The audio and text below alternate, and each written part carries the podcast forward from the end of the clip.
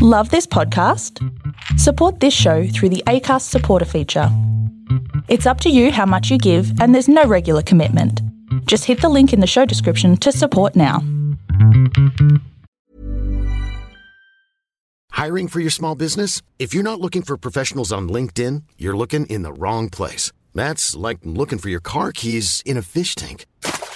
LinkedIn helps you hire professionals you can't find anywhere else, even those who aren't actively searching for a new job but might be open to the perfect role. In a given month, over 70% of LinkedIn users don't even visit other leading job sites. So start looking in the right place. With LinkedIn, you can hire professionals like a professional. Post your free job on linkedin.com slash people today. He's mad. He's mad. He's madder than Mad Jack McMad, the winner of last year's Mr. Madman competition. Hey, everybody, welcome to the Bowlology Report. Joining me, Damien Fleming here, of course. Joining me, of always, Brad the Bradley bad boy Hodge. And uh, Hodgie, what about our special yes, guest today? I've, I've actually done an intro, which I don't normally do. I'm just going to read through it short in stature but full of spirit, and with a slinging action and a great outswinger, he led New Zealand's pace attack with distinction. A genuine strike bowler, an excellent one-day bowler, a well-disguised slow ball, nagging accuracy. Um, in his pomp, New Zealand only won two of his last 35 tests, but each time he was the key component of the win. Six for 37 against Australia, eight wickets against Pakistan. As a batsman, he was a genuine rabbit, once holding the record with 24 test ducks, but fitting in his final test heroics with the bat for New Zealand, scored 14 out of 106 for the 10th wicket, with Nathan Astle saving the test match. He was dropped after that.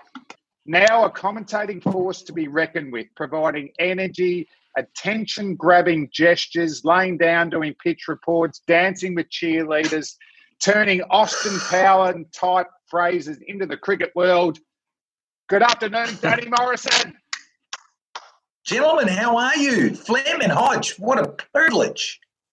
Uh, now, Morrison, normally you'd be dominating the IPL. What have you been doing yeah, it's a different landscape now, isn't it, gents? Um, you're right, and and we're at them all. So I've done all those IPLs. Well, I, I arrived late. In fact, I arrived late with you, Flem, didn't we? In 08.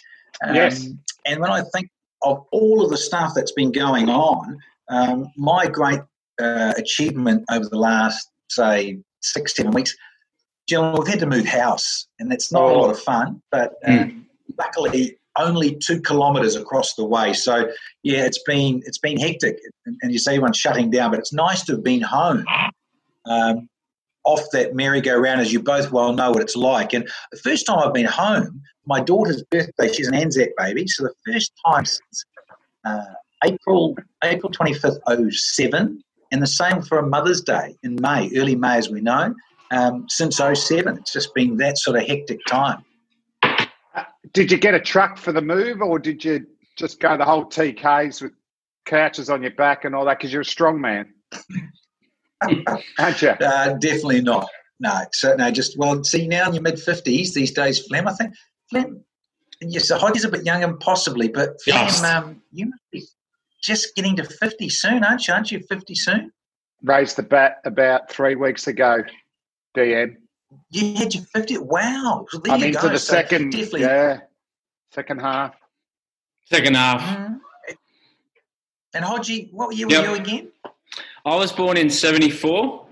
Um, oh, just around, yeah, just around uh, Richard Hadlee time, I suppose. So just when he was starting to fire up. Um, Did you yeah, I used his to, love child? No, I used to. I used to love going to watch um, New Zealand and Australia actually the MCG yeah. one day cricket in particular. Um, mm. Our favourites sort of back then were I loved uh, Kim Hughes and uh, Dennis Lillee, of course, but you know it was always always good to watch uh, Hadlee trying to match it with the great DK. That was pretty cool stuff. But yeah, no, I'm not. Uh, I'm 45. Um, still got a. I'm, I'm not there to version 2.0 yet. Haven't raised the bat for 50, but you know, going on my record to conversion from 50 to 100, so I'm pretty confident I can get there actually.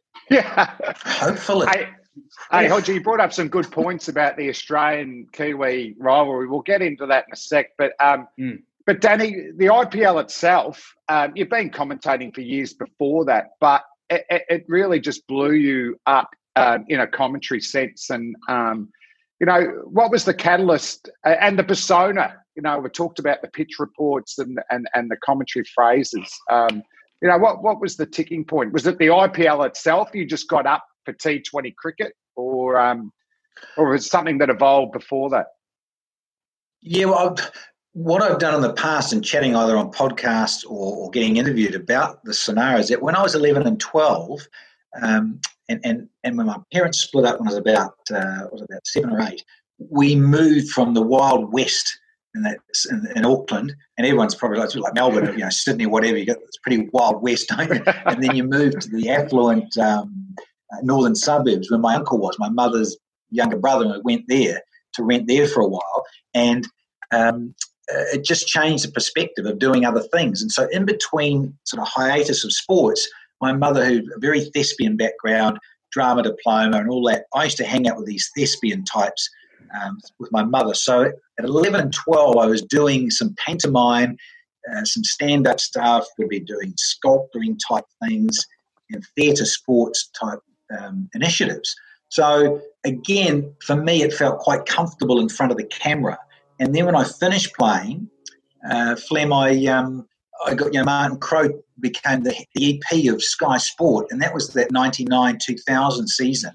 And so I, I got to head up and, and front Cricket Company, which was a magazine show. And so you could be a little bit more risque with it. And because it was a magazine show, it's pretty relaxed. And so you could, lots of gestures, lots of fun uh, because it was a magazine show. And then you just, you, and, and later I think in this podcast, you're going to touch on some different rules coming into possibility with the Big Bash in Australia. Crowe's Cricket Max was yeah. 40 overs, yeah. like in T20. 40 overs, instead of 20 overs each, he, it was four lots of 10 because Martin Crowe and his genius, if you like, could see that if um, Brad Hodge got out for naught early in the first 10 overs, you could see Hodgie bat again in a, a full house at the MCG, got a naught in the first 10, but he could bat again in the next 10. And Crowe's initiative was like very Americanized, max zones, uh, very noisy, but again, the four innings, which brought test match cricket to the fore as well, and he loved the initiative. It was all about 11 players. It wasn't six or size, it wasn't super eights or whatever. It was a full complement. He liked to expand into the idea of uh, substitute fielders and all that, and that was coming to develop. But we and was it a, a double uh, hit straight down the ground as well? Yeah, six became 12, 12, and yeah. four became eight. And you guys, the very Aussie rules orientated, of course, with the with the big posts up you had a, a, a, flag umpire that gave it almost a bit of that when it went through to guide it watch it go for six, which was 12 for all that sort of thing. So he had a max zone painted on the ground. I don't know if you guys, it was way ahead of his time, Crowe, massively. And I think it's, I think T20 in, in terms of the franchise leagues around the globe, chaps, that that's got another, it's got another uh, legacy to go. And um, and what about the IPL itself? Like I just remember when you started to get going, I was thinking you, you were talking about pantomime. I was thinking more about the WWE with the way that you used to introduce the captains mm. at the toss. And then, you know, someone like Gorton Gambier, who's a very introverted character, um, the, the dynamic between you and him. Is it Gautam Gambhir? Gordon. TG. Yeah, love Sorry. Oh, I love the double G. You.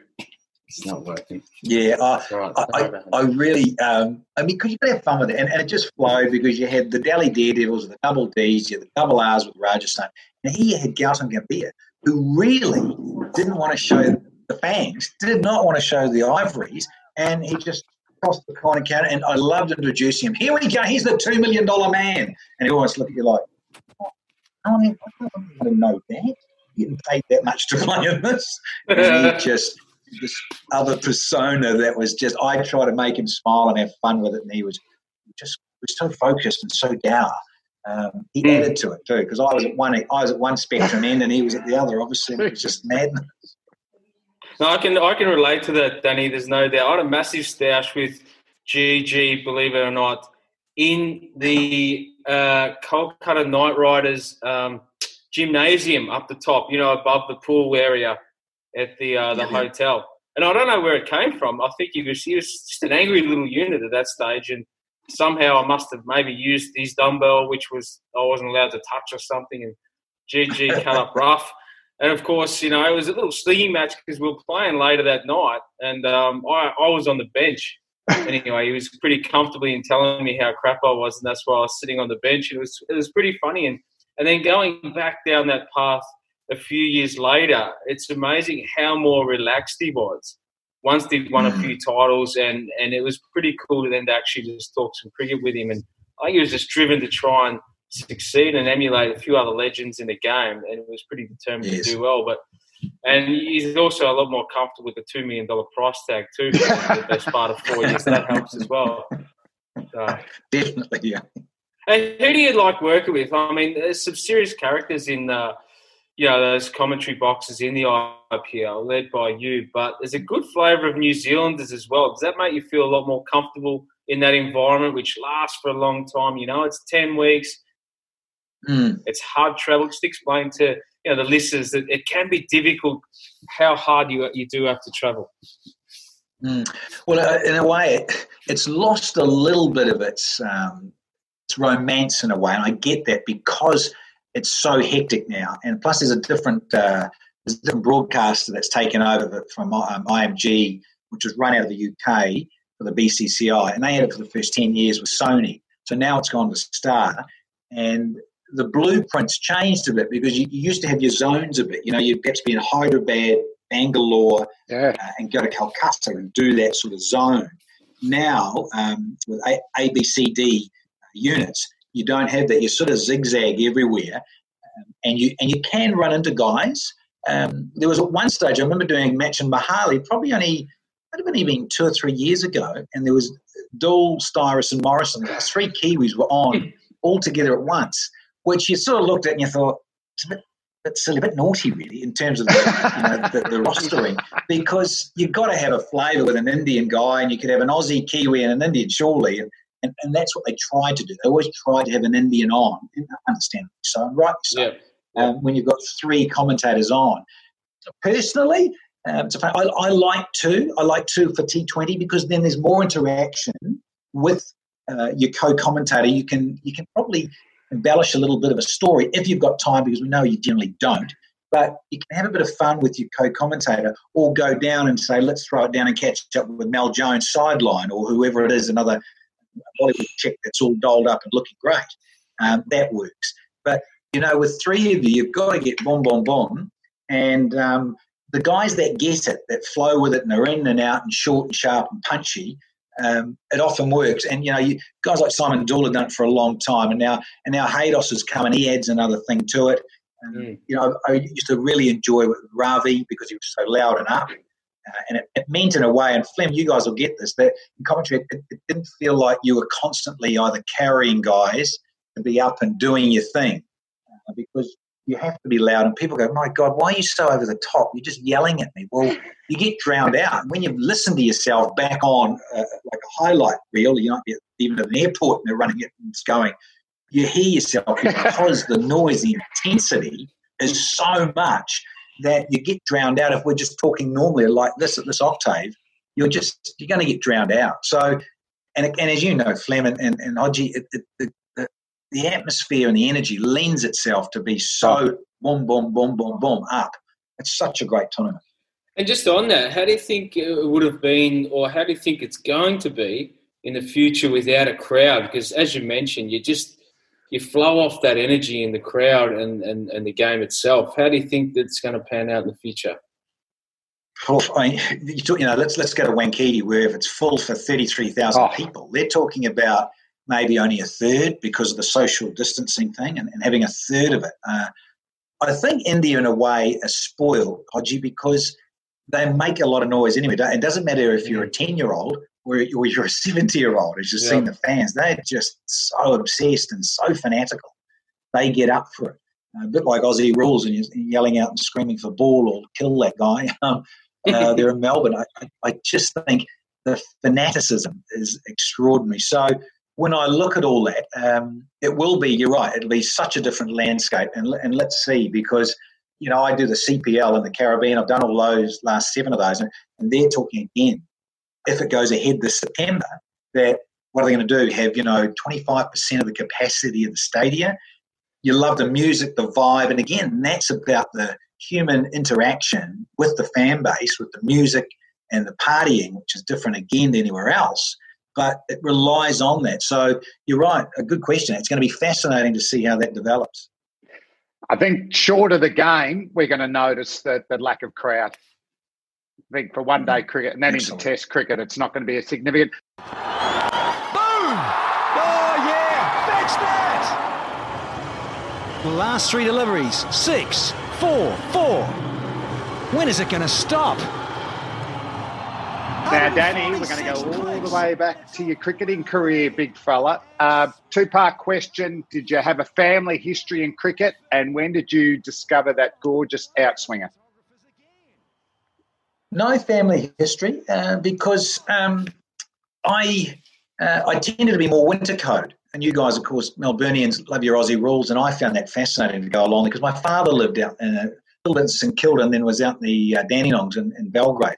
And I remember, you know, just visiting and seeing this crazy thing called Aussie rules. And so rugby, obviously rugby union when I was young. So classic Kiwi thing of rugby and being a nasty little halfback or winger. I used to play a bit of both. Um, but then, you know, got dragged off to the northern suburbs and people went surfing, sailing and played, oh, you play cricket. What's that? It's splendid. And so, um, you know, did something completely different. And then I saw Lillee and Hadlee uh, in 1977. Um, those two protagonists locking horns and uh, getting amongst it at Eden Park and watching that on TV going, that looks cool. I'd like to do that.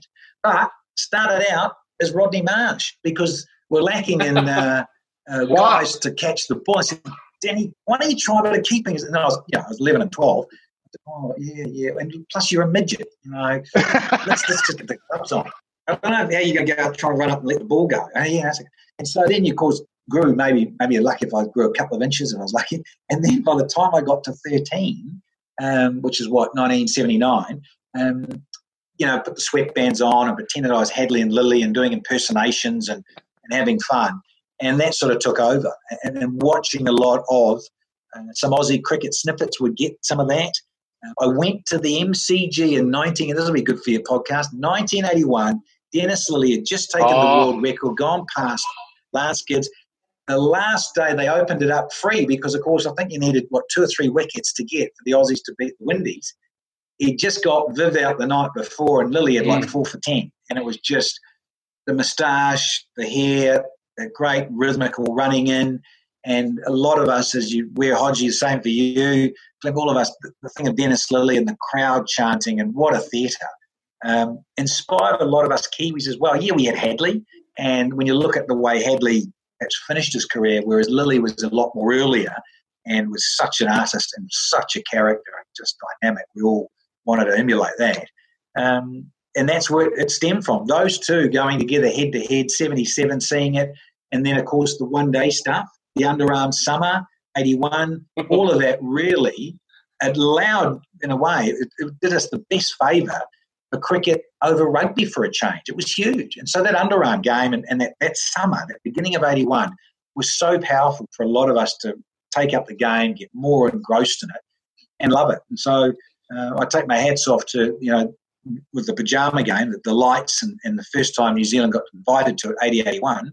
Um, that's what I love doing. And, and as you say, Flem, with you know, being a little bit more slingy on the clock at about one o'clock, um, lent itself to an outswinger and then you know, wanted to keep developing. And the other part of this answering that question, so spoiled that New Zealand cricket was shrewd enough to um, say to Dennis Lillee through, I think it was Shell, uh, Shell Oil Company, we'll pay for you to come over to New Zealand cricket. That was 1985 to 1989. They paid a five-year oh, contract. Wow. He came over, saw a lot of us young guys, you know, Willie Watson, Murphy Su'A, all that sort of that ilk of, of sort of guys that are now early you know, mid 50s we got to see Dennis Lillee in, in that time, 85 through to 89. And it was fascinating yeah, to that. have that coaching. Yeah, yeah to have Lillee when we were sort of 19, 20 year olds, and a few of us had back injuries, to then get into the New Zealand side. Here's a nice little anecdote. Saw the great DK when we played in that 87 uh, MCG test match, the big French test, and I saw Fott, saw Fott um, about day three, and he was visiting, of course, Simon O'Donnell, who'd been diagnosed, right, with the cancer and on his rib.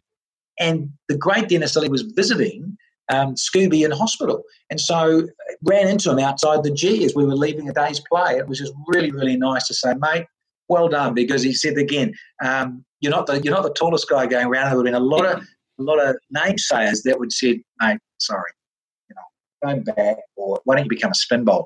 And he was instrumental in, in motivating me to say, look, get fitter, you know, stay lean, uh, your timing and your action, that run up is so important. As we all know, Flem, rhythm is the key. Yeah. So he was amazing for me.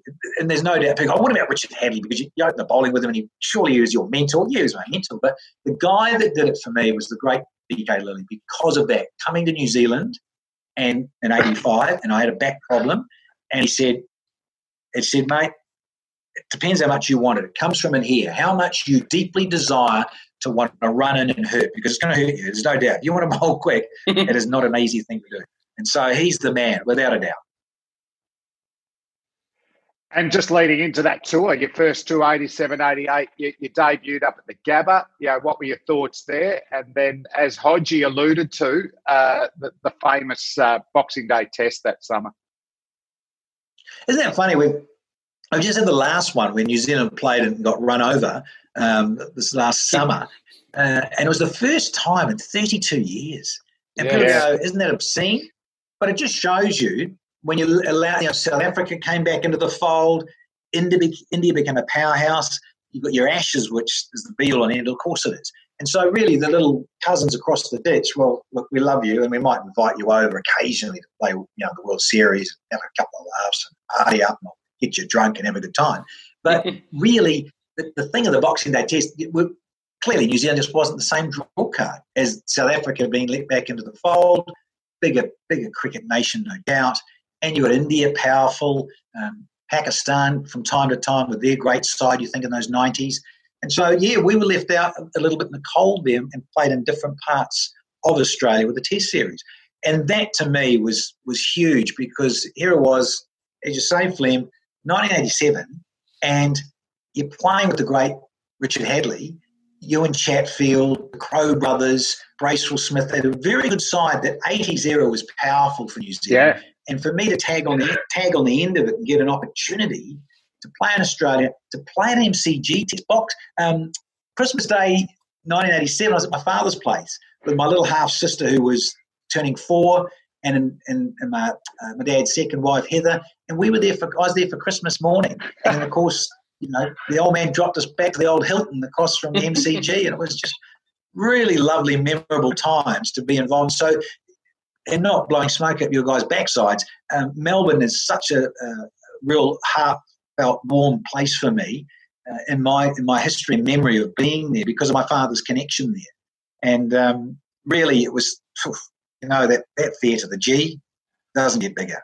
Amazing. It's definitely one of the best times uh, to be in Melbourne across that Christmas period with the lead up to the Boxing Day test. Then you move into the Australian Open tennis. It, it, it is a pretty cool place. What was the crowd like, Danny, you know, when you first walked out onto the stadium? You know, was it jam packed early on or did it build up later in the day? And, and, and what did it peak at? Do you remember? Well, of course, it was. It wasn't what it is today because that great Southern Stand was built for the for that World Cup final in '92, wasn't it? So you're, you're mm. going back to the old style, which again that had its romance too because it wasn't quite this amazing, you know, theatre that it is today. And I just recall, and of course you'll love this. you guys will love this because uh, you know the crowd, and the Aussies, good crowd, building up, and it, there was that of course, that trans Tasman rivalry. New Zealand had a good side. We had that we never lost a Test series in the 1980s at home. Never right. lost a Test series. So quite an achievement for, for you know the sheep herders that loved the sheep. And so when I think about being there, and we, of course we had Ewen Chatfield, Ewan, you know the old you mm. ah, bah, and that constant bah around the when we were warming up, they'd be bah, you mongrels, you're going to get eaten, you know, yeah, lambs to the slaughter scenario. And so we you know, do the warm ups, crowd would build up. And it was extraordinary because I just remember that again, another one of those post luncheon dinner chats, and you'd come along and tell some stories. And I'll never forget being down in the skies, and that's where it all started. He goes, Morrison, effing and blinding, Morrison, you effing mongrel. He goes, Listen, I've heard of sheep having their tails docked, but my Jesus Christ, who docked your legs, you little muppet? Just owed like that. Spraying your viewer burst down at Bay 13. Just It was just a door. Quite different. You little muppet. He goes, Watch out for that. Watch out for that big pussy cat coming to eat you. Those other garden gnomes and effing and blinding, all those expletives strung in. But look out for those garden gnomes. How there were you alone? it was just all on. It was great fun. It was good fun. But Danny, it was an awesome test match because I think if you'd won it, you'd uh, drew the series and retained the trophy. Um, yes. So yeah, the Aussies needed two, four, seven. Um, they were going to fall short of that, so they had to block it out. And, and you've got the, the ball ball in hand with your idol Richard Hadlee. Um, I shared the footage yesterday. Um, in yeah, hindsight, right. was it worth an appeal that that ball that just shaped into to McDermott? Was it worth the appeal? And, I, and, when I look at that feed like with social media these days, oh look, oh there was definitely two sounds. Sure, there was two sounds. but and when I looked at it, I, I love it. Rod Marsh was commentating, and there was a couple of instances during that series. I remember Rod, and it's just so dry. Goes, oh, I think the New Zealanders they can feel a little undone there. I feel a little unlucky about that, you know, just giving it how I thought. It was great because others have said, you know, chap, I know I was probably swinging a bit down leg. And no. I just tried to get it full. And the ball was a bit old. It wasn't obviously, clearly, it wasn't a brand new ball. And, and it was just a nice older ball, you know. And suddenly I tried to just hold it seam up. I just wanted to go full. I wanted to get it, obviously, hit the poles or an LBW clearly, or that little nick down the channel. So when it tailed in slightly, wow, that freaked, you know, just it just threw it right up because it just come in enough. And and there, unwittingly knowing it, that would have been a bit of reverse with the shiny side yeah. still on that side and the rough side wanting to go away as an outswinger. Didn't. And it just just just enough. And um, that's why I think when I'll never forget appealing and falling back and blue, blue, blue Melbourne sky and think, F, he's not going to give us. So I was giving the full expletive going myself, and then just got up and marched back. And you know, what can you do? You're just going to get on. I think, yeah. people have asked me too in recent time, what would you, if I'd been an older, more experienced campaigner, um, might have had a crack, sure. Um, but you couldn't, of course. Nah. At that time, you just were so young, just boom, in the situation, get on with it. And what was it like in the dressing rooms afterwards? Big Whit blocked out the uh, the uh, over for Sir Richard. Um, was there much talk about the LB straight away um, and, and, how much disappointment that, as I said, a lot riding on it. That one wicket, you've actually mm. retained the, the, the Hadlee Chappell trophy. Yeah, yeah. Well, that's right. It was it was very much, as you say, that decision changed the course of a series because you also uh, cricket tragics or you know what do you call it? You call them in Aussie um, cricket nuffies, lovers of the game, all of us. Um, that love the game so much will know that stat of Lillee, Chappell, and Marsh had retired in mm. January of 84. So almost four years later. And of course, Australia hadn't won a home series. They got run over by GAC, didn't they? That Ashes series of 86, 87. Yeah. Um, and, you know, you think of all of that time before that because of the Rebel Tour, Kim Hughes had, and, you know, yeah, that, that had been exactly. gutted, that Aussie side. Yeah, they'd all gone to South Africa, hadn't won a series. It was really important to win a home series post those three famous, famous names of Lillee, Chappell, and Marsh. And that allowed them to do that. And I think the weight of Allan Border's shoulders was immense. And I'll never forget being on the boundary. We were, we were just so deflated and so gutted. Yeah. And again, I think particularly for Ian Smith and Richard Hadlee and Ewen Chatfield and all those guys have been around with the underarm game of 81 also, I think Jimmy Higgs was given out too for intimidatory bowling of Lance Cairns in 1980 at the Boxing Day Test match, and that was blocked out again by Australia. And so here we were feeling undone in another again. Boxing Day Test match. yeah, and so we, I'll never forget. Border came out. He was shaking hands feverishly. He was so over the moon and wrapped and ripping it up. And I can get it from AB's corner, absolutely, totally. And what he'd been through with that Aussie side getting smashed for a few seasons, um, it was, but, but again, for me, it was surreal. You were sitting around, and there are the Aussies going about, and, and our guys, and just seeing the exhausted Richard Hadlee who'd run in that whole last session. I think he bowled 11 overs on the trot. And, and was, he wasn't was young either, Dave. He would, um, what are we talking 38 about? 36? or something, 36, yeah, yeah. yeah. Yeah, it was at that time. And Hodgie touches on a good point because it was the old stadium and the vibe and it. It was like a cauldron. You didn't get the breeze and it was sticky. It was really hot. One of those hot Melbourne days, late 30s. Poof, tough gig, um, but an amazing time. Did you just woof then, Hodgie? No, it's my dog, Flem. I don't know what's That's going what I'll say. But you've um, just leading into um, the great AB, you knocked him over eight times in Test match cricket. Oh, playing against Funny. Border, yeah, loved him. Loved, I think, well, all of us, you know, you think about that, or Hodgie wanting to smash good bowlers, you're in your day, pitches panned out a bit, whatever, and you've been in a good run of form, purple patch, you love smashing bowlers around. Same for us, um, bowlers, Flem, isn't it? You know, you want to get out good players or, you know, with, you know, just the way it is in Test cricket. And so, uh, very fortunate that we uh, played Australia a lot, New Zealand, uh, in those late 80s up till about 93 when AB was still around. Um, and it was nice in a way for a lot of us who played in 87 and the end of that Hadlee era that finished in 1990, finished and got knighted in England in 1990. Yeah. And then to, I think to, I think we won a one-off test match. We, we drew in, drew in Perth in late 89 and then the return one-off test we won in New Zealand conditions in a very rain-affected short test match um, in 1990. Hadlee's sort of sign off in New Zealand was lovely for him.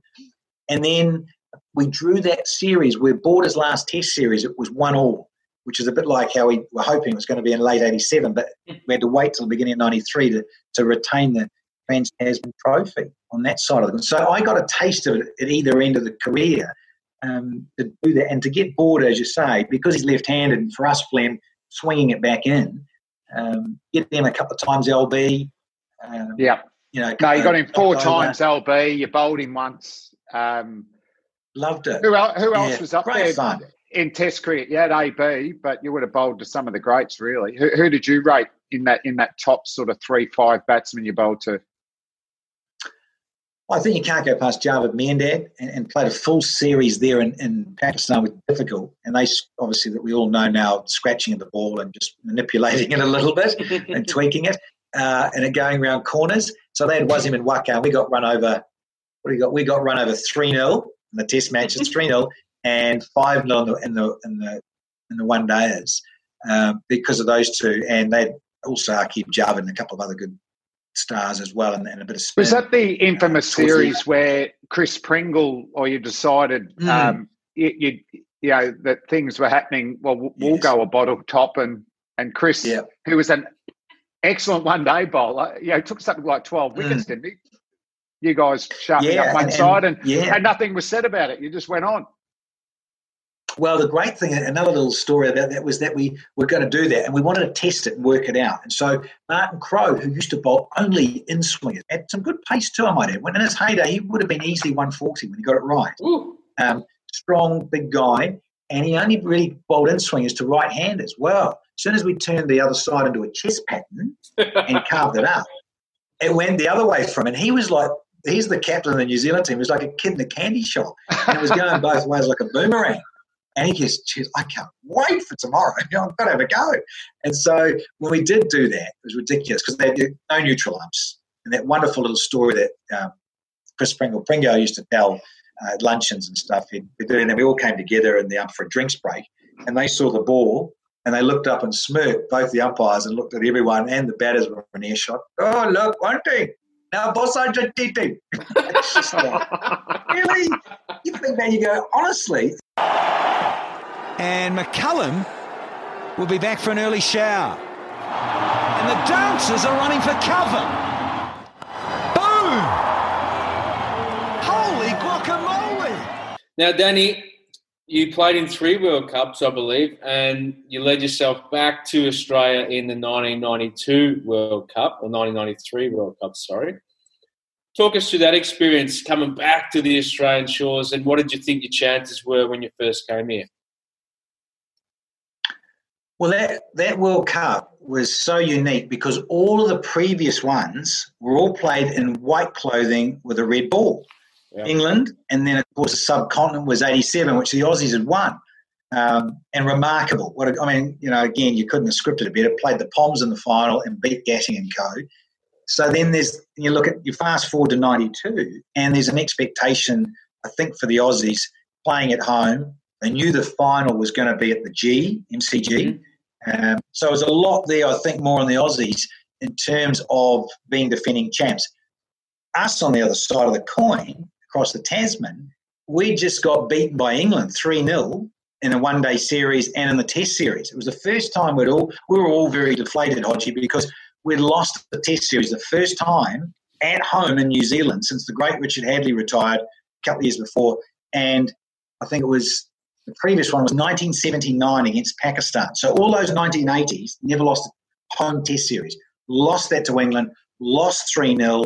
We didn't give ourselves a fighting chance in the media and everyone else. But the late, great Martin Crowe, he said, This is our strategy.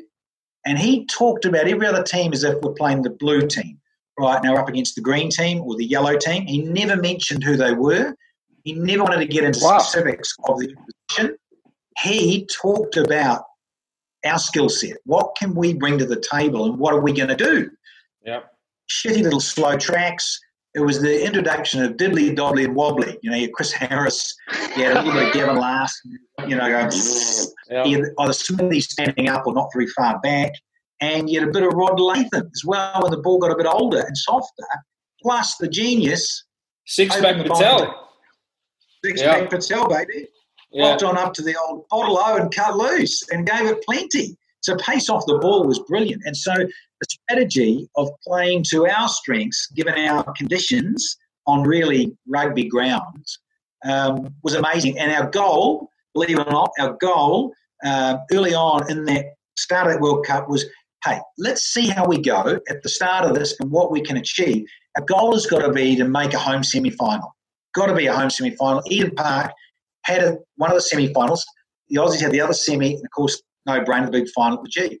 And we and we achieved it. It was amazing. Seven on the trot, and then of course at some point your bubble bursts. It's a bit like India at the World Cup in, in England in 2019. It played so beautifully, so dominant. At some point, something's going to come a little unhinged in tournament play, and it did for the, for the Indians last year. Same for us. We lost to Pakistan last round robin game and then lost the semi final uh, to them, the same opposition a few days later.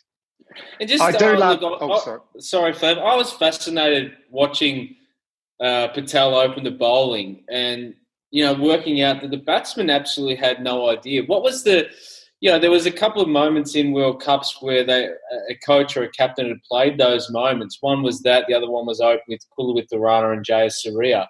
Um, Sri Lankans going, you know, hell bent.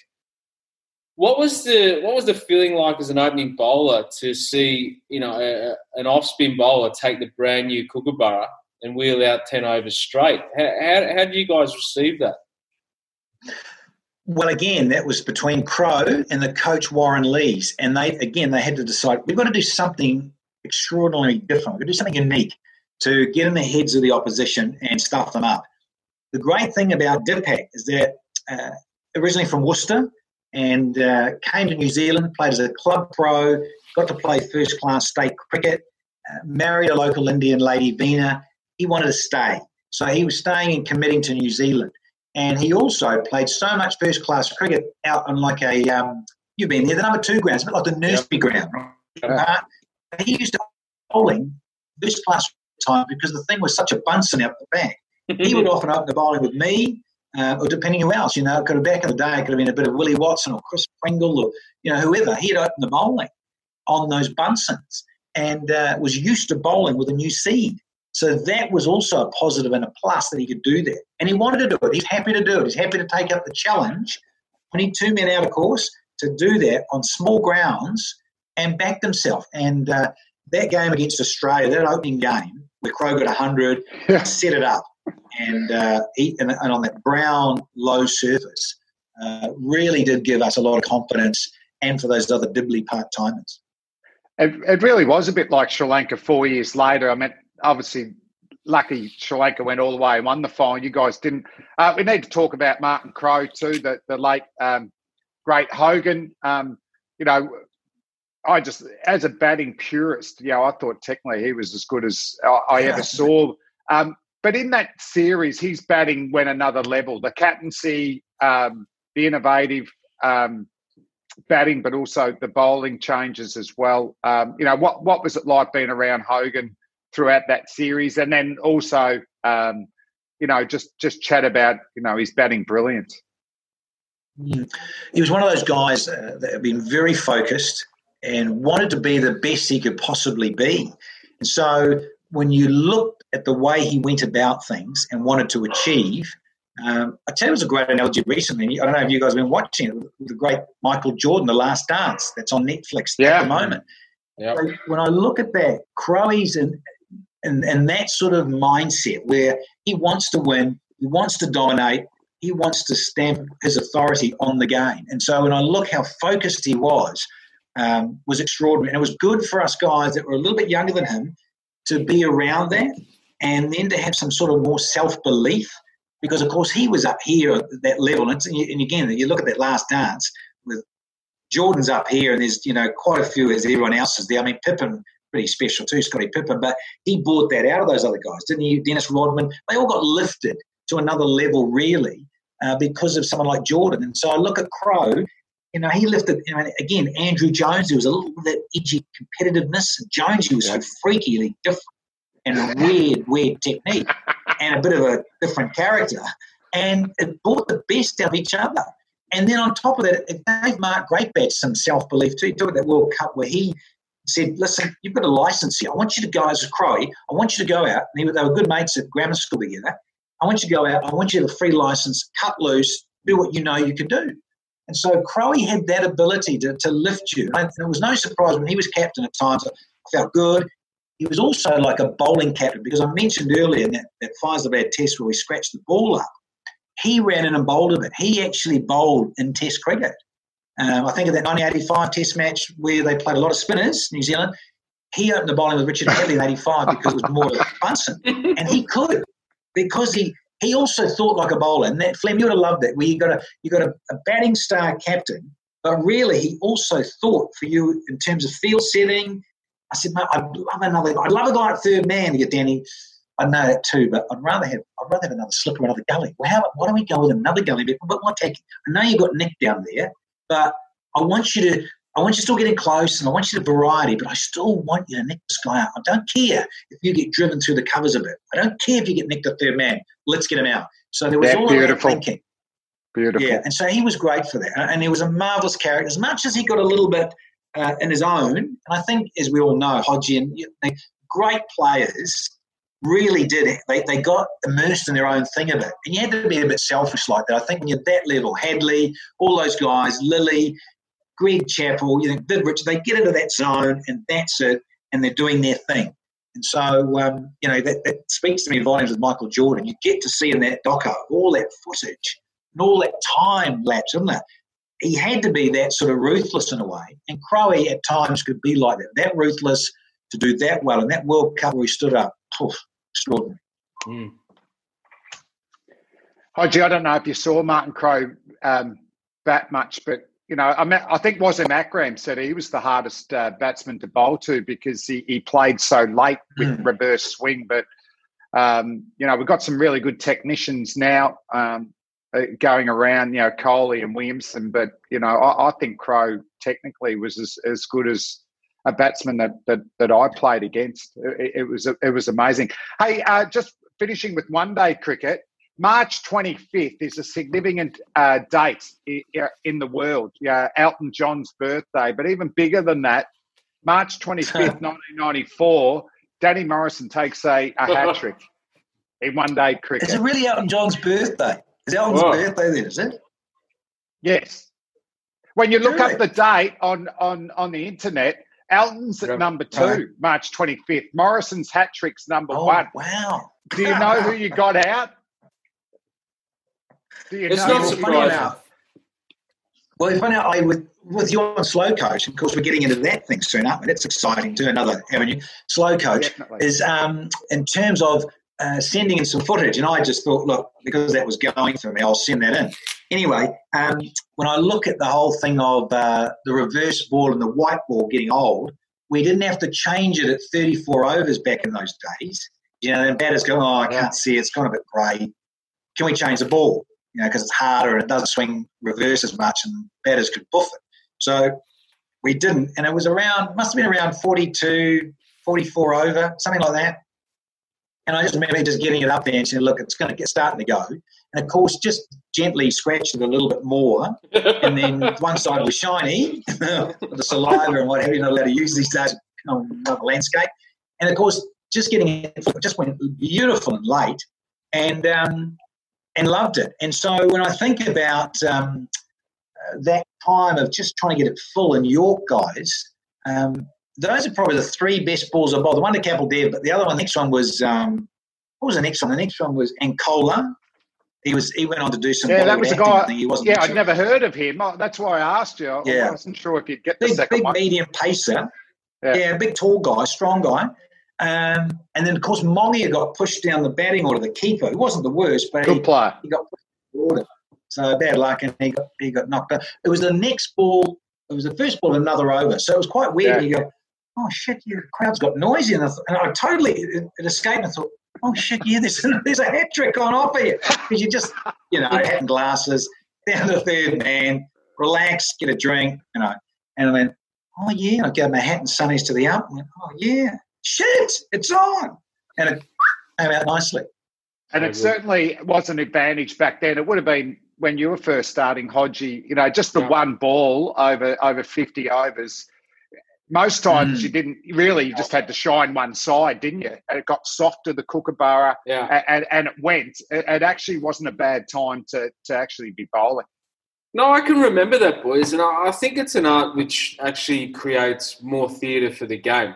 I really believe yeah. that in all in all forms of cricket. I think that whenever the ball moves, whether it be reverse or conventional, is great. Um, and you know, I think that you know even those masters when it does when you do need eight and over and the ball is reversing, you have to find different methods instead of just block pumping it into the grandstand. So you know, I'd like to see that come back actually, and I'd like to see the you know the batters just try and adapt and find a different method. So I really enjoyed watching that part yeah. of the game. Mm, absolutely. And uh, Hodgie, we about- talked about. Oh, sorry. Go, Dan just a bias, aren't they? Aren't the Kookaburra trying to say because you know the saliva and the COVID thing, you're not allowed to put saliva on the ball anymore. They're talking about you know like a bias in the ball to make it go, because yeah. batsmen have had the bats develop and get fatter and get boshed. They're talking about perhaps putting a bias in the ball to help it in the air. And Is that the weight, the weight, the weight bias? Yeah, just something that will make the ball go once, like like a bowls ball, like a lawn bowl. Well, actually, yeah, well, actually, War- Shane Warney was the one you know that that that yes. come up with that. But the thing is, I'd like to know the aerodynamics that if you've got it weighted on one side, but that gets scratched up, does it actually balance it up and it goes straight? Like I, I don't think I don't think that theory will actually work. Uh, but I thought you're going to lead on to um, because of the pandemic we're in that Kookaburra come up with a potential wax if we can't use saliva and sweat. Oh, right. Which, right. Um, as long as it's the same for both team, I don't mind that. But uh, Pat Cummins come up with a, a, good point. If if we can't use our at, at, least our sweat, you know, should be really be playing because I'm assuming all the players will get tested before they play.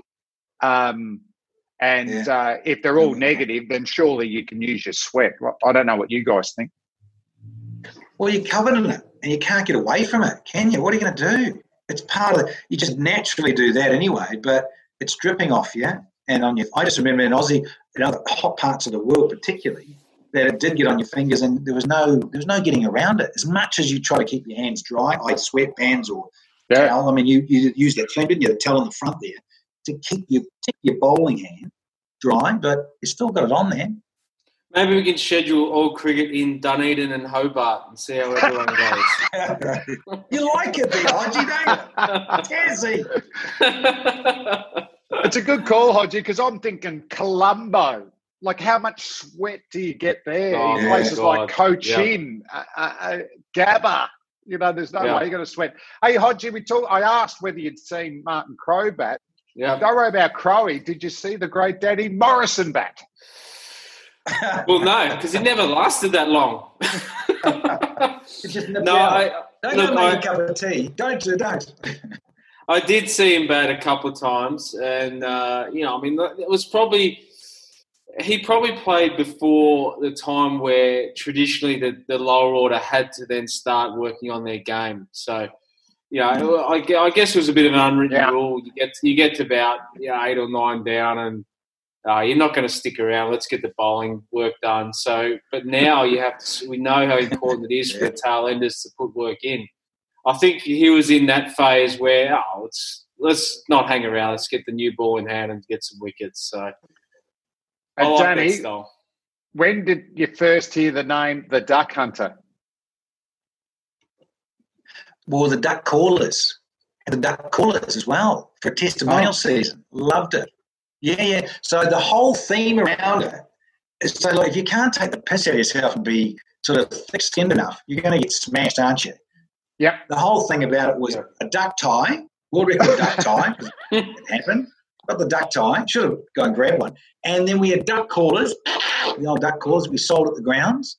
And we had duck on the menu, like for a luncheon or a dinner, we'd have duck. and then we'd have these chocolate ducks as a, you know, like a, an after dinner with chocolate ducks, mate. Beautiful. So it was a, it was the whole thing. Donald Duck, Daffy Duck, Danny Duck, and all these cricket bats. I think Gunner Moore sponsored it, and we burnt a big hole in the bottom and signed a heap of them, and we sold a few of those. So it was a, it was a real marketing exercise. It was actually good fun. And if you can't poke fun at yourself, it's a bit boring in life, as we know, Flip. So you want to have fun and take the piss out of yourself. Absolutely. Yeah. So well, 20, 24 test ducks. Um, the battle I liked watching was D. Morrison versus Wasim Akram. Uh, you scored eight runs against him. He got you four times. Um, Is that all? Twice LB, once bowled. Oh, that, I tell you, the one I do that stands out because I was batting with Martin Crowe, funny enough, in Karachi in 1990. And Wasim, of course, ball's a bit older at that stage, around corners. What price? Came out, one whistle past my shoulder, and then I played and missed another one. And then he's come round the wicket, and Crowe's at the other end just leaning on his bat as if to say, just hang in here for three more balls, you know? And then all of a sudden he's come left arm round, and it has come in like this banana swinging thing. It was just outrageous. And I went to play it, went through bat pad, just missed, just missed my front pad in between the bat, and the off pole went cart reeling. Crowe said after he's going, goes, What the hell were you doing? What was what were you thinking? You only had to just go forward. You know it's swinging. We've talked about this. It wasn't that tea. you just you wanted to spit on me. I think that sounds very similar to Flem's experience against Wasim in Pakistan as well. Oh. Only that Flem managed to get him through the covers for one, I reckon. Flem from memory, once. is that right? Yeah, once. once and then so he, he was oh. just a different level. Um, hey, Danny, Oh. A lot of batsmen, you know, restrict themselves to using their bat in defence. You, on one famous occasion, used your helmet. Um, can you yes. dispel the myth that batsmen like to oil their bat? You'd actually oil your helmet before you went out to bat. oil the lid, baby. You just and it can fly off, and you can get runs. Just pretend you're playing a bit of a shot and and now they like the sponsorship deal so much. I went to the full Monty and got my own. Yeah, it's nice. Love it. Talk talk us through it. Facing Carl Rackemann. Yeah, the facing Mocker, and and so at the WACA, and then had Martin Snedden at the other end, my my club teammate, first class state mate, and now New Zealand mate. And he goes, "Listen, it's getting dark here. I'm about to appeal against the light here. So for God's sake, do not get out now. There's four balls left. I want you to hang in here. If uh, so, help me. I'll shove this bat where the sun doesn't shine. I go, thanks for the confidence. And that's just instilling plenty. And so you're cucking yourself there and all whizzing past. And so I've, I've sort of just, couple have just gone past shoulder height. Mockers that, you know, nasty length, wasn't he? Yeah. Tall, oh, strong, at horrible. bouncing at the old WACA. So this is 1989. And then I thought, well, look, let a couple go. And then a third one, I just sort of spliced a bit and went, oh, okay. And then I thought, well, here we go. Last ball of this over, I reckon. I'm going to go forward. And I reckon it might just be hopefully a little bit further pitched up because he's bowled a couple of, you know, shoulder height, chest height. And I'll just go forward and just get him behind that so I don't get my poles or LB uprooted. Well, well, I went forward and hello, went, oh, oh no. And uh, went, no, no, no. And, and so, listen, um, stuff the bat. Let's just use the lid. And went bang, and it was beautifully flush on. Flew out there. I'll never Ian Healy running past and goes, an Aussie, an Aussie, a keeper of all going, You okay, Dan? And that's what he said. Yeah. And I looked at him, Oh my God. He's asking about my welfare if I'm okay. but it was just hilarious. I mean, clunky up the cover point. Brilliant. the things we do things we do. Uh, I mentioned in your intro, though, uh, probably the highlight with the bat must have been that partnership. And Nathan Astle, what an underrated player. I mean, he was a power player. Um, but, you know, you put on 106. Geez, the Poms must have been getting frustrated. The great thing about this, or the story about it, was that I'd played a bit with uh, Athers, who was captain. Mike Athers was captain. I played with him at Lancashire in 92, filling in for the great Wasim Akram. They'd won the World Cup. They were the tourists of 92 in England. So I got to go as their overseas pro. Played a bit with Athers because he'd had a bad back and was leading in with Lanks. So then um, he was captaining. I'd actually slogged a few in a, um, a Prime Minister's 11 game, got 30 and had a laugh because I was just slogging at um, Corky. And, and he said, Come on, Corky, give us one. You, know, you got to hit this. You know, I hit it. And I sliced him over the keeper and stuff like that got down Tufnell's in, and Tufnell said, Tuffers, why not? What do you reckon? Well, they were laughing at me because I, I tried to have some fun, and you know, clearly towards the end of my career, I had a hustler mag in my front pad. So I stuck my front pad, which were getting pretty ordinary, right? These pads are great. So I stuck a hustler mag in my front pad that just boosted, you know. Get it, so I don't get, if I got on the front now, I'd be right. So the hustler mag there, they were all having a great laugh around the bat. and, and Alec Stewart's going, oh, I cannot believe Morrison, what are you thinking? Oh no, I just got it off um, the coach. I stuck it in my back. so I said to toughest, go give it some air. So he did, and I said, come on, why not? I'll let the sixer out. So I slogged him for two beautiful sixes and one over, another one and another over, and got to 30. And I thought, oh, that's how Morrison just boring, gives it a lick, gets out. Come the test match, I didn't. I just stonewalled it. and the boys were just going, Are you kidding me? Are you such a boring effing so? But they wanted to have a laugh. And so Nick Knight comes out. He goes, and you know what they're like. So you do those, you know, those player personality things, and you play yeah. profile likes and dislikes. I yeah. said I do not like cold toast. And who's one of the guys that irritates you the most in dressing? Well, Dion Nash is like a fruit fly.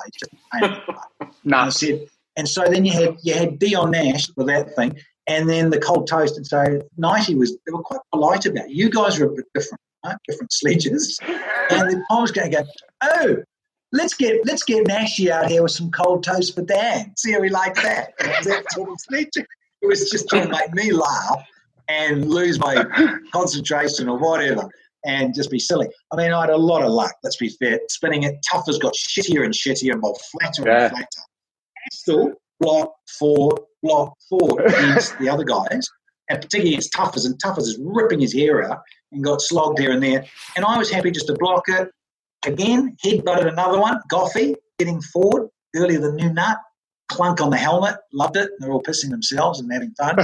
and I um, just played a Mr. Bit, a couple of French cuts, squirted a couple, and suddenly the whole lot. And of course, I batted in sunglasses because batting at 11 legally, I could. Who gives a rat's, right? So I batted in sunglasses, looked like the blind man coming up the bat.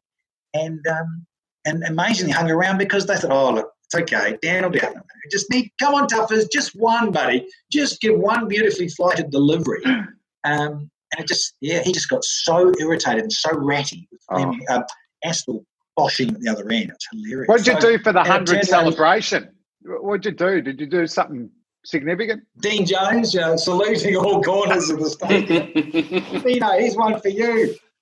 but, uh, oh, it was just a lot. We went on the town. It was lovely. We went on the town afterwards where I lived. Um, catch the ferry across that lovely part in Devonport there, and had a wonderful seafood dinner and hung out. And then you know that was it. And the coach said, no, "We're not here for your batting, you idiot." Out you go. Sod it's gone.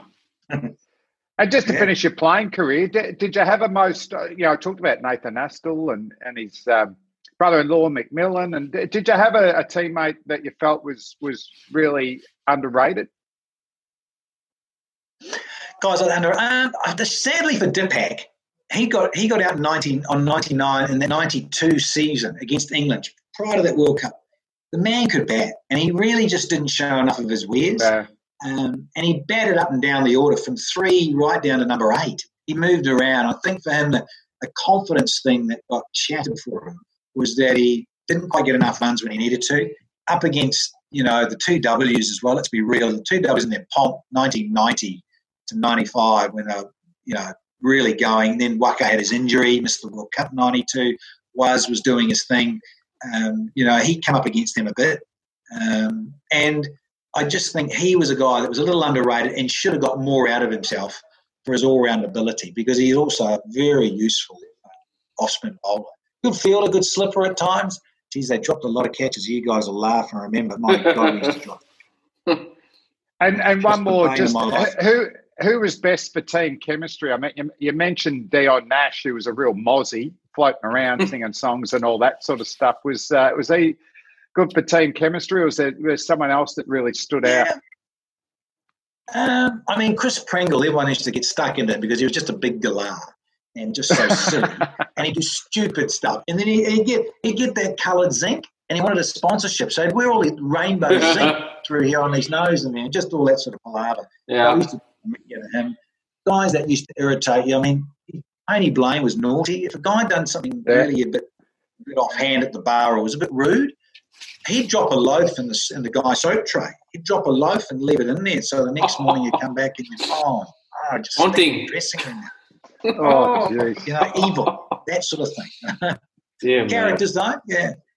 Hey, Morrison, been excellent to, to talk about your commentary and playing career. Hey, boys, what about some current events? Um, you know, what do we think is going to happen with the international summer? Uh, we're, we're hearing, Hodgie, that the India mm. India are keen. I mean, that that would just you know save the summer, wouldn't it? That if, if India would come and play Test, I think there'll be some conditions, maybe some extra one days. We know how much they rate back home. Um, yeah. And then obviously the New Zealand Australian governments are talking and and and uh, players, uh, sorry, the CEOs um, from respective um, cricket associations as well. How, how, do you think it's going to play out, Hodgie? Yeah, two things, Flem. I think that um, yeah, I definitely think India will tour at some stage. Where they're played in, in, and in what state and what crowds is is an unknown. But I think that, that you know a couple of the big boards, England, Australia, and uh, in India, will take it upon themselves to make sure that cricket does get back on track pretty quickly and pretty quickly financially. So that series is critical for Australia, uh, critical for India, but also spreading the love around the globe. And then I think you'll find that an IPL will slide in there somewhere as well, if not two IPLs next year to get the financial stuff back on track. Um, Big Bash, look, I'm pretty confident. I, was always a massive fan of having a Southern League when it started. Um, you know, South Africa, Australia, and uh, New Zealand. And I'd be still pretty keen to find two New Zealand sides in the Big Bash at some stage. I reckon they'd lift the intensity, they'd also lift, lift the standard as well. So have a northern side and a southern side. Whether the powers that be at Cricket Australia think that's a good idea, and whether they want to include little brother is a different matter. If not, um, trying to open up for the uh, New Zealanders to be internationals because I just can't see any international players being welcome here or being allowed to come here. Sorry um, for Big Bash, which is going to start probably earlier than normal this year. Danny, what are your thoughts on the um, well, I suppose on, the on the Big Bash, and you know, I, would be sort of hoping that the New Zealand individual players could at least um, be able to play in it, um, and and a big win would, which it's obviously massive for the IPL and the CPL is is to get the best domestic players playing. So we get the key Australian players playing in the Big Bash. Definitely, we need that.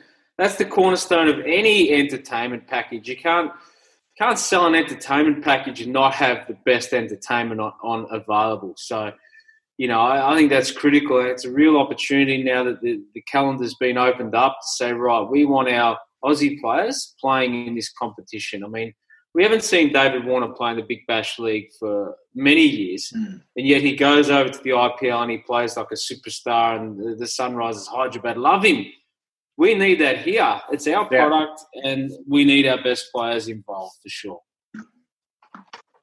Yeah, look, totally, 100%. And I, think that it just shows in the IPL, as you rightly point out, Hodgin, uh, you want those key players playing in the Big Bash. I also just wonder, just because of COVID 19, remember the, uh, the Indian board, the BCCI, don't allow any Indian players to play overseas. Well, now the landscape's changed. I wonder if they could come down, given the timing, to those Indian players to play in the Big Bash, possibly. I'm just saying, again, it's it, it's all about um, quarantines. The Indian players came down in a whole summer. Tough, I know, tough for families, but if all those players came down to Australia, you've got them on the calendar in a test series and ODIs, right? Playing the big bash there because they've talked about with Australia New Zealand now, we're a bit spoiled down here in our own little bubble. And I think the Pacific Rim nations about flying in and out, basically because of economies, really.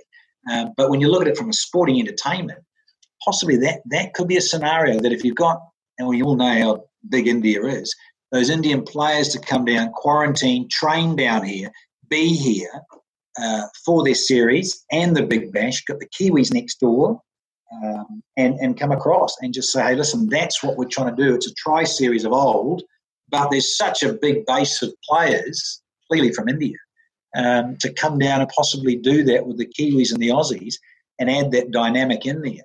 Um, and play on both sides of the Tasman.